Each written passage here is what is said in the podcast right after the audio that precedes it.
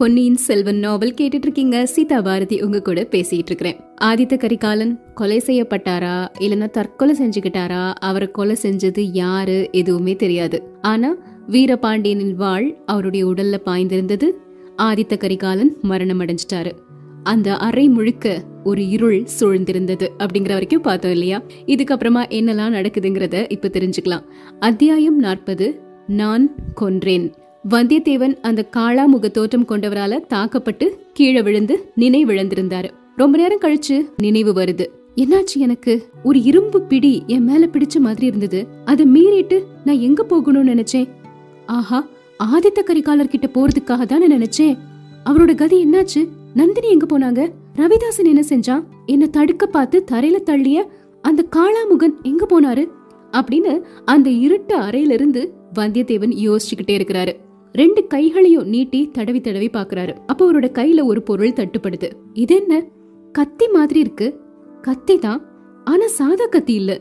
திருகு மடல் இருக்கக்கூடிய கத்தி. சாதாரண கத்திகளை விட ரொம்ப சக்தி வாய்ந்த கத்தி. யார் மேலயாவது இது பாஞ்சதுன்னா அவ செத்தான். ஆனா இந்த மாதிரி ஒரு விசித்திரமான கத்திய எங்கேயோ பார்த்தோமே அப்படின்னு அந்த கத்திய தடவி பார்த்துட்டே இருக்கிறாரு. அதன் மடல் ஈரமா இருந்தது. என்ன? கத்தி ஈரமா இருக்குது. தண்ணி பட்டிருக்குமா? எண்ணெயா ரத்தமா தான் இருக்கணும். ஐயோ யாருடைய ரத்தம் இந்த கத்தி மடல்ல வடிஞ்சிருக்குது? ஒருவேளை என்னுடைய ரத்தமா இருக்குமோ? அப்படின்னு தன்னுடைய மண்டைய தொட்டு தொட்டு பாக்குறாரு எங்கேயாவது அடிபட்டு ரத்தம் வழிஞ்சிட்டு இருக்கா அப்படின்னு. அங்கெல்லாம் வலி எடுத்துச்சே தவிர ரத்தம் எதுவும் வந்ததா தெரியல. எங்கேயுமே காயம் இல்ல. அப்புறம் இந்த முறுக்கு கத்தியின் மடல் யாருடைய ரத்தத்தை குடிச்சிட்டு இங்க பக்கத்துல கிடக்குது?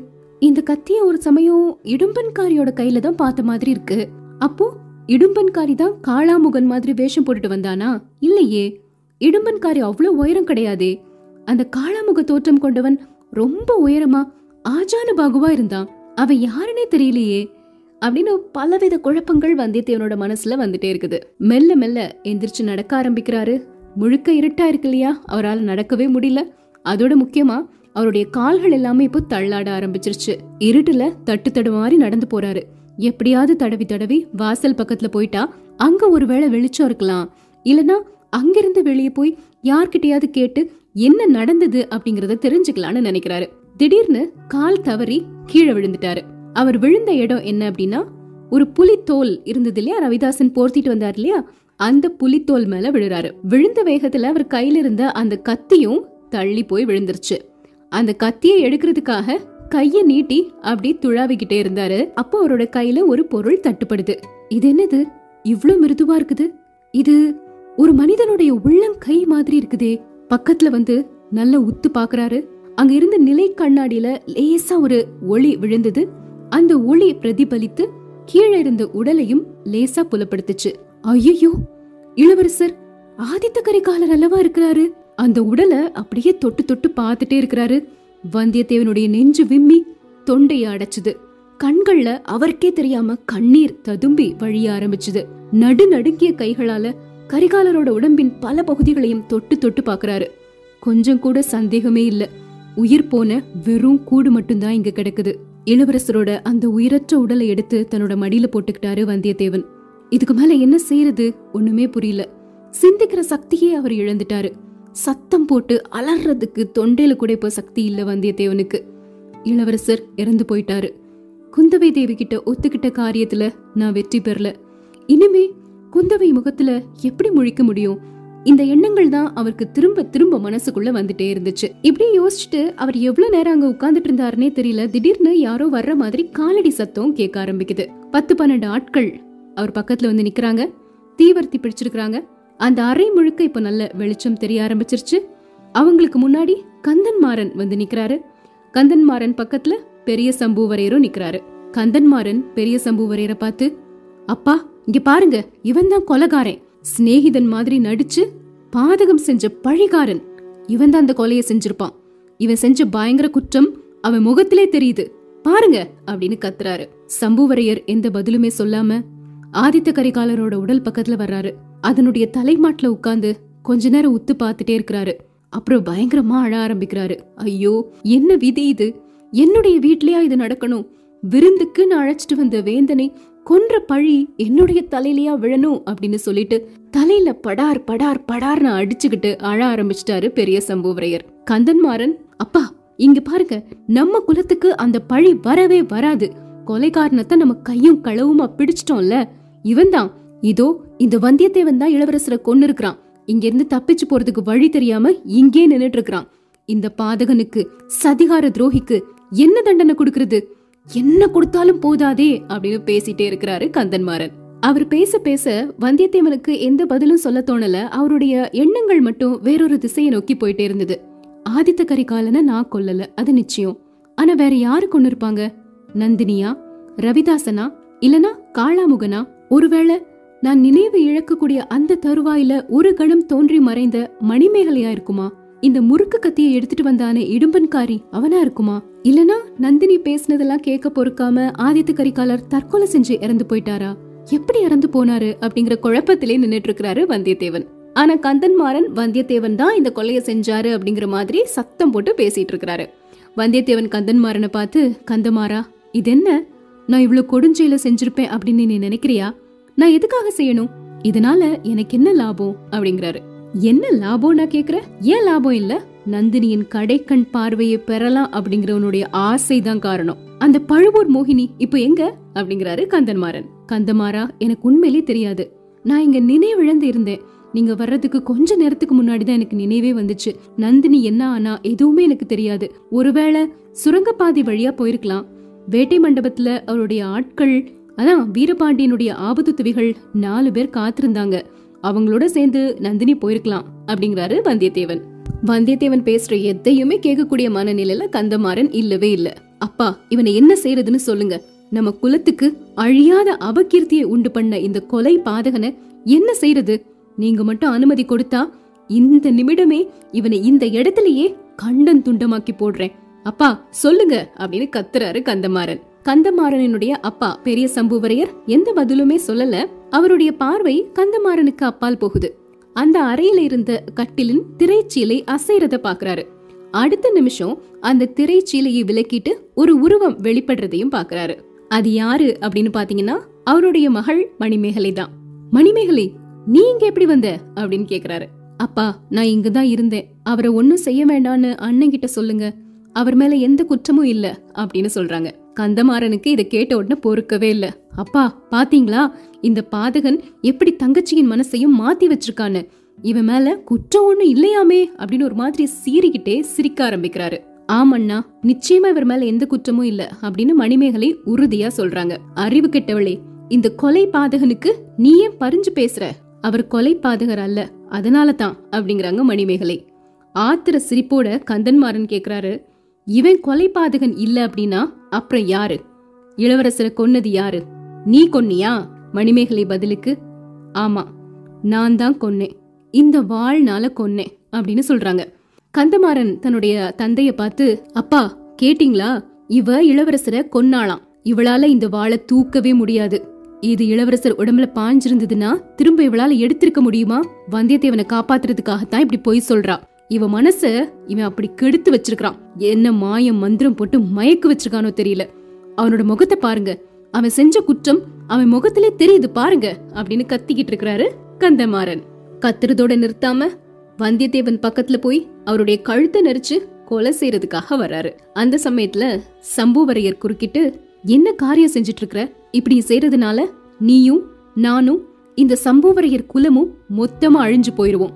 இவனை கொன்னுட்டா இளவரசனையும் இவனையும் சேர்த்து கொன்னதா நம்ம மேலதானே பழி சுமத்துவாங்க?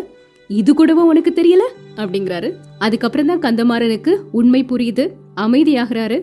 சம்புவரையர் உடனே மணிமேகலைய அந்த இடத்தை விட்டு விலகி அந்த புறத்தை நோக்கி போக சொல்றாரு. அப்புறம் அங்கிருந்த ஒரு கட்டில்ல வந்தியத்தேவனை இருக்க கட்டி போட்டுட்டு அந்த அறையை விட்டு வெளியே போயிட்டாரு சம்புவரையர். அறையில இருந்தவங்க எல்லாருமே போயிட்டாங்க. தீவர்த்தி வெளிச்சமும் அறையை விட்டு போயிருச்சு. திரும்பவும் அந்த பயங்கரமான இருள் அறையை சூழ்ந்து கொண்டது. வந்தியத்தேவனுடைய உள்ளத்துல சொல்ல முடியாத வேதனை வந்துருச்சு. கொஞ்ச நாட்களுக்கு முன்னாடி இந்த கடம்பூர் சம்புவரையர் மாளிகைக்கு அவர் வந்ததிலிருந்து என்னென்னலாம் நடந்தது அப்படின்னு நினைச்சு பாக்குறாரு வந்தியத்தேவன். வானத்துல அப்போ அவர் பார்த்த அந்த தூமகேதுவையும் அதை பற்றி மக்கள் பேசி கொண்டதையும் ஞாபகப்படுத்தி பாக்குறாரு வானத்துல வால் நட்சத்திரம் தெரிஞ்சதுனால சுந்தர சோழரோட இறுதி நாள் நெருங்கிருச்சு அப்படின்னு எல்லாரும் நினைச்சாங்க. ஆனா எல்லாரும் எதிர்பார்த்தது ஒன்றும் நடந்தது ஒன்றுமாலாம் முடிஞ்சிருக்குது. வாலிபரும் வீராதி வீரனுமாகிய ஆதித்த கரிகாலன் இறந்து போயிட்டாரு. உயிரில்லாத அந்த உடல் இந்த அறையில இருக்குது நோய்வாய்ப்பட்டிருக்கிற சுந்தர சோழர் இன்னும் உயிரோட இருக்கிறாரு. தன்னுடைய மகனின் அகால மரண செய்தியை கேட்டதுக்கு அப்புறம் அவர் உயிரோட இருப்பாரா? ஐயையோ மகனை பார்க்கணும்னு அந்த அப்பா எவ்வளோ ஆசையோட இருந்தாரு. தந்தை வந்து தங்குறதுக்காக கரிகாலர் காஞ்சியில பொன் மாளிகை கட்டினாரே. அந்த பொன் மாளிகையில தந்தையை வரவேற்று உபசரிக்கிறதுக்கு கொடுத்து வைக்காம இறந்து போயிட்டாரே அப்படின்னு நினைச்சு பரிதாபப்படுறாரு. திரும்ப அவர் மனசுக்குள்ள நினைக்கிறாரு. அவரை நினைச்சு நான் பரிதாபப்பட்டுட்டு இருக்கிறேன். ஆனா என்னுடைய நிலைமை எல்லாத்தையும் விட ரொம்ப மோசமாலாம் இருக்குது. ஆதித்த கரிகாலனை கொன்றதா என் மேல குற்றம் சுமத்த போறாங்க. நான் அந்த பாதகத்தை செய்யல அப்படின்னு நிரூபிக்கிறதுக்கு என்கிட்ட எந்த சாட்சியும் இல்ல. பட்டத்து இளவரசனை கொலை செஞ்ச துரோகி அப்படின்னு என்னைய முடிவு செஞ்சிருவாங்க. எனக்கு எப்படிப்பட்ட தண்டனை கொடுப்பாங்க? இப்படிப்பட்ட காரியத்தை இனிமே யாரும் கனவுலையும் செய்ய நினைக்காத மாதிரி பயங்கரமான சித்திரவதையான தண்டனையை தான் கொடுப்பாங்க. என்ன விதமான தண்டனை கொடுத்தாலும் கொடுக்கட்டும். கரிகாலரை நான் கொன்னுட்டேன் அப்படின்னு பழையாறு இளைய பிராட்டி குந்தவையும் பொன்னியின் செல்வரும் நினைப்பாங்க இல்லையா? இதை விட எனக்கு வேற என்ன சித்திரவதை இருக்க முடியும்? கடந்த மூணு நாலு மாசமா எத்தனையோ இக்கட்டுக்கள்ல இருந்து நான் தப்பிச்சிருக்கிறேன்.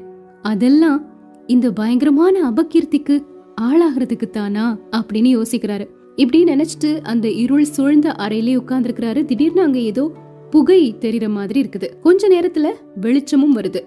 சம்புவரையர் அந்த அறையை விட்டு போகும்போது கதவை பூட்டி வெளிப்புறமா தாழ்பால் போட்டுட்டு போயிருக்கிறாரு. அதனால அறைக்குள்ள வேற யாரும் வந்து நெருப்பு வைக்கிறதுக்கு வழியே இல்ல. அப்போ எங்கிருந்து புகை வருது அப்படின்னு யோசிக்கிறாரு வந்தியத்தேவன். ஒருவேளை இந்த வேட்டை மண்டபத்தின் வழியா சுரங்கப்பாதையில போனவங்க வேணுனே தீ வச்சுட்டு போயிருப்பாங்களோ? அந்த தீ இப்ப பரவி பரவி இந்த அறைக்குள்ள வந்திருக்குதோ அப்படின்னு யோசிக்கிறாரு. நெருப்பு வேகமா பரவி அப்படியே நகந்து நகந்து நகந்து வர ஆரம்பிச்சிருச்சு. வந்தியத்தேவனை ஒரு கட்டிலோட சேர்த்து கட்டி வச்சிருக்கிறாங்க இல்லையா? அந்த கட்டில் பக்கத்துலயும் இப்போ நெருப்பு வர தொடங்குது. அவ்வளவுதான். ஆதித்த கரிகாலருக்கும் எனக்கும் ஒரே இடத்துல தகன கிரியை நடக்க போகுது. இங்கிருந்து தப்பிக்கிறதுக்கு வழியே இல்ல அப்படின்னு யோசிக்கிறாரு வந்தியத்தேவன். ஆனா பரவாயில்ல தப்பிக்க முடியாது செத்து போயிடலாம் அப்படிங்கிற எண்ணம் அவர் மனசுல வரவே இல்லை. காரணம் கரிகாலரை கொன்றவன் அப்படிங்கிற குற்றச்சாட்டோட இந்த உலகத்தை விட்டு போறதுக்கு வந்தியத்தேவன் விரும்பல. சம்புவரையரும் அவருடைய மகனும் அப்படித்தான் வெளியே போய் சொல்வாங்க. சிலர் அதை நம்பவும் செய்வாங்க. யார் நம்பினாலும் நம்பாட்டாலும் பொன்னியின் செல்வரும் குந்தவை தேவியும் அதை நம்பவே கூடாது. நான் அந்த பயங்கர குற்றத்தை செய்யல அப்படின்னு அவங்களுக்காகவாது நிரூபிக்கணும். அது மட்டும் இல்ல இந்த நெருப்புல கரிகாலருடைய உடம்பு எரிஞ்சு போயிருச்சு அப்படின்னா வீராதி வீரராகிய கரிகாலருடைய திருமேனிக்கு இறுதி சடங்கு நடக்காமலே போயிரும். அவருடைய பெற்றோர்களும் உறவினர்களும் அவருடைய உயிரற்ற உடம்பையாவது பார்க்க வேண்டாமா? அவரோட உயிரை காப்பாற்ற முடியலனா கூட அவருடைய உடம்பையாவது காப்பாற்றணும். சக்கரவர்த்தி திருமகனுக்கு மரியாதைகளோட இறுதி சடங்குகளை நடத்தணும். இந்த இடத்த விட்டு தீ வர்றதுக்குள்ள எப்படி தப்பிச்சு போகலாம் அப்படின்னு யோசிக்கிறாரு. கைகள் கால்கள் எல்லாத்தையுமே அந்த கட்டிலோட சேர்த்து கட்டி வச்சிருக்கிறாங்க இல்லையா? அந்த கட்டுக்களை அவிழ்க்கிறதுக்காக முயற்சி செய்யறாரு ஆனால் ரொம்ப பலமாக கட்டியிருக்கிறாங்க. அவரால் அழுக்கவே முடியல. அப்போ அவருடைய மனசில் ஒரு யோசனை உதிக்குது. அப்படி மெல்ல மெல்ல அந்த கட்டிலோட சேர்த்து இழுத்துக்கிட்டே நகந்து நகந்து நகந்து போயிடலாம் அப்படின்னு. கட்டியிருந்த கட்டுக்களை அவிழ்க்காம அப்படியே அந்த கட்டிலையும் சேர்த்து நகர்த்திட்டே போறாரு. அது அவ்வளோ சாதாரண காரியமா இல்லை. ஒவ்வொரு அடி எடுத்து எடுத்து அந்த கட்டில நகர்த்தும் போதும் அவர் உடம்புல இருக்கக்கூடிய கட்டுக்கள் பயங்கரமா இறுக ஆரம்பிக்குது. அதனால ஏற்பட்ட வலி தாங்க முடியாத வலியா இருக்குது. ஆனாலும் முயற்சி செஞ்சு நகர்ந்து நகர்ந்து போறாரு. அந்த தீ பரவிக்கிட்டு இருந்த இடத்துக்கிட்ட வந்துட்டாரு. இப்போ அந்த தீ பக்கத்துல தன்னோட கைகளை நீட்டுறாரு. அந்த கயிறு தீயில பட்டு கொஞ்சம் கொஞ்சமா எரிஞ்சு அப்படியே அவிழ்ந்துருச்சு. அவரோட கையில தாங்க முடியாத வலி அந்த நெருப்பு பட்டதுனால ஏற்படுது. அதையும் தாங்கிக்கிட்டு அந்த கட்டுக்களை அவிழ்த்துடுறாரு. இப்போ அங்கிருந்து வேகமா எந்திரிச்சு இளவரசர் ஆதித்த கரிகாலரின் உடலை நோக்கி வர்றாரு. அறை முழுக்க அவ்வளோ புகையா இருக்குது நெருப்பு நெருங்கிக்கிட்டே இருக்குது. சூடும் புகையும் சேர்ந்து சரியாவே கண்ணு தெரியல கண்கள் எல்லாமே அப்படியே ஒரு மாதிரி எரிய ஆரம்பிக்குது. ஆனாலும் அதை கொஞ்சம் கூட பொருட்படுத்தாம ரொம்ப முயற்சி செஞ்சு இளவரசரினுடைய தோல்ல தூக்கி அப்படி போட்டுட்டு அங்கிருந்து வெளியே போறதுக்காக முயற்சி செய்யறாரு வந்தியத்தேவன். எப்படி வெளியே போறது? வெளிப்பக்கம் கதவு பூட்டி தாழ்பால் போட்டிருக்கிறாங்க. சுரங்கப்பாதை வழியா போறதுங்கிறதும் நடக்காத காரியம் அங்கிருந்து தான் தீ பரவி வந்துகிட்டே இருக்குது. இங்க இருந்து தப்பிக்கிறதுக்கு ஒரே வழி யாழ் களஞ்சியத்தின் வழியா ஏறி மேல் மாடத்துக்கு போய் அங்கிருந்து தப்பிச்சு போறதுதான் அப்படின்னு யோசிக்கிறாரு. படிகள்ல ஏறி அந்த மேல் பகுதிக்கு வந்துட்டாரு. ரொம்ப ரொம்ப ஜாக்கிரதையா அந்த மாட கூடங்களின் மறைவுலையும் பதுங்கி பதுங்கி நடந்து போறாரு. கடைசியா முத முறை அவர் வந்து எந்த இடத்துல நின்னு சிற்றரசர்களின் ஆலோசனை எல்லாம் கவனிச்சாரோ அங்கே வந்து நிக்கிறாரு. இங்கிருந்து எப்படி கீழே இறங்கி போகலாம் அப்படின்னு யோசிக்கும் போது சுவர் ஓரத்துல ஒரு ஏணி வைக்கப்பட்டிருந்தது தெரிஞ்சது. அது மட்டும் இல்லாம அந்த ஏணிக்கு பக்கத்துல ஒரு மனித உருவம் நிக்கிறதும் தெரிஞ்சது. இது யாரா இருக்கும்? ஏணிய வச்சுட்டு யாருக்காக காத்திருக்கிறான் என்ன நடந்தாலும் சரி வேற வழி எதுவுமே இல்ல. இந்த ஏணிய உபயோகப்படுத்தி இங்கிருந்து இறங்கி கீழே போய் எப்படியாவது தப்பிச்சு போயிடணும். நல்ல வேளை கையில அந்த திருகு கத்தி இருக்கு. என்ன நடந்தாலும் பாத்துக்கலாம் அப்படின்னு நினைச்சிட்டு இளவரசர் ஆதித்த கரிகாலரின் உயிரற்ற உடலை தோல்ல தூக்கி போட்டுட்டு அந்த ஏணில இறங்க ஆரம்பிக்கிறாரு வந்தியத்தேவன். அது அவ்வளவு சாதாரண காரியமா இல்ல. இளவரசரின் உடல் அவ்வளவு கனமா இருக்குது. ஆனாலும் அதை தாங்கிக்கிட்டு அந்த படியில இறங்கி கீழே வராரு. வரும்பொழுது யார் நிக்கிறாங்கன்னு பாத்தீங்கன்னா இடும்பன்காரி நிக்கிறாரு. நீ யாரு? யார தோல்ல போட்டு வர்ற? அப்படின்னு புரியாத மாதிரி கேக்குறாரு இடும்பன்காரி பதில் சொல்லி சமாளிக்கணுமே. என்ன சொல்றதுன்னு யோசிச்சுக்கிட்டு வந்தியத்தேவன் சொல்றாரு காளாமுக சாமியாரோட சீடன் தான் நான். ரணபத்ரகாளியின் பலியோட என்ன முதல்ல அனுப்புனாரு. அவர் பின்னாடி வந்துட்டு இருக்கிறாரு. உன்னை இங்க ஏணியோட இருக்க சொன்னாரு. இதோ பாரு இந்த கத்திய உனக்கு அடையாளம் காட்ட சொன்னாரு அப்படின்னு சொல்லி அந்த திருகு கத்தியையும் காட்டுறாரு. இடும்பன்காரிக்கு அந்த கத்திய பார்த்த உடனே கொஞ்சம் நம்பிக்கை வந்துருச்சு. ஆனாலும் ஒரு குழப்பமும் இருக்குது. அவர் அப்படியே குழம்பிட்டு இருக்கிற சூழ்நிலையிலே விட்டுட்டு அங்கிருந்து தப்பிச்சு போயிட்டாரு. இதுக்கடையில அந்த பெரிய சம்புவரையர் தன்னுடைய மகன் கந்தமாறனை கூப்பிட்டு என்ன சொல்றாருன்னு பாத்தீங்கன்னா சுரங்கப்பாதை வழியா நீ உடனே வெளியேறி போ. நேர தஞ்சாவூருக்கு போ. அங்க பெரிய பழுவேட்டரையர் இருப்பாரு. இருந்தாருன்னா அவர்கிட்ட இங்க நடந்த விஷயம் எல்லாத்தையுமே சொல்லு. அவர் இல்லனா சின்ன பழுவேட்டரையர்கிட்டயும் மதுராந்தக தேவர்கிட்டயும் சொல்லு அப்படிங்கிறாரு. அப்பா கரிகாலர் எப்படி மரணம் அடைஞ்சாரு அப்படின்னு அவர் கேட்டா நான் என்ன சொல்லட்டும் அப்படின்னு கேக்குறாரு கந்தமாறன். சம்புவரையர் சொல்றாரு வேற என்ன சொல்றது? வானர் குலத்தை சேர்ந்த வந்தியத்தேவன் தான் கரிகாலரை கொலை செஞ்சுட்டான்னு சொல்லிடு இன்னொரு முக்கியமான விஷயம் இதை நல்லா ஞாபகம் வச்சுக்கோ.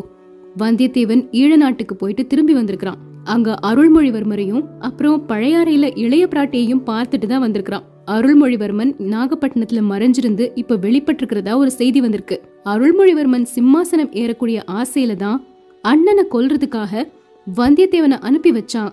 அப்படிங்கிற வதந்திய நீ சோழ நாட்டுல பரப்பணும். பழையாறை இளைய பிராட்டியும் இதற்கு உடந்தை அப்படிங்கிற ஒரு சந்தேகத்தையும் உண்டு பண்ணணும். இது எல்லாத்தையும் பழுவேட்டரையர்கிட்டையும் மதுராந்தக தேவர்கிட்டயும் சொல்லிடு அப்படிங்கிறாரு சம்புவரையர். கந்தமாறன் யோசிச்சுட்டு அப்பா நீங்க சொல்றதே உண்மையா கூட இருக்கலாமே. வந்தியத்தேவன் ஒருவேளை அந்த பயங்கரமான எண்ணத்தோட இந்த மாளிகைக்குள்ள வந்திருக்கலாம். உண்மையிலே அவன் தான் கரிகாலரையும் கொலை செஞ்சிருக்கலாம் அப்படிங்கிறாரு. அதுக்கு சம்புவரையர் இருக்கலாம் மகனே. ஆனா பழுவூர் இளையராணி நந்தினி திடீர்னு மாயமா மறைஞ்சு போயிட்டாளே. அதுக்கு என்ன காரணம்? அவ மேலையும் அவளுக்கு துணையா இருந்த பாண்டிய நாட்டு ஆபத்துதவிகள் மேலையும் தான் வந்தியத்தேவன் குற்றம் சாட்டுறான் அப்படிங்கிறாரு சம்புவரையர். கந்தமாறன் விடுறதா இல்ல? திரும்பவும் வந்தியத்தேவன் மேலேயே பழி போடுறாரு. ஒருவேளை வந்தியத்தேவன் தான் ஆதித்த கரிகாலரை கொண்டுட்டு நந்தினியையும் கவர்ந்துட்டு போயிருக்கணும். அதுக்காக தான் இவ்வளவு பெரிய திட்டம் தீட்டியிருக்கிறான் அப்படின்னு சொல்றாரு.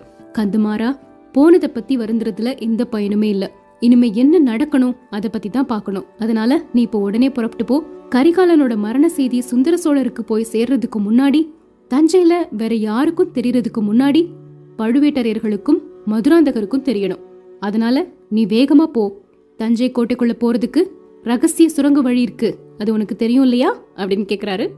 தெரியும்னு பதில் சொல்றாரு நம்ம கந்தமாறன். அந்த சமயத்துல அந்த சம்புவரையர் அரண்மனையின் மதில் சுவர்களுக்கு வெளியே ரொம்ப பக்கத்துல ஒரு பயங்கரமான ஆரவாரம்லாம் கேட்க ஆரம்பிக்குது. கந்தமாறன் அப்பா இது என்ன மலையமானோட படைகள் நெருங்கி வந்துருச்சு போலையே அப்படின்னு சொல்றாரு. வெளியே யாருன்னு தெரியல. நீ வேகமா இந்த சுரங்கப்பாதை வழியா போயிடு அப்படின்னு சுரங்கப்பாதை வழியா கந்தமாறனை அனுப்பி வச்சிட்டாரு சம்புவரையர். இதுக்கப்புறமா என்ன நடக்குதுங்கிறத நாளைக்கு தெரிஞ்சுக்கலாம்.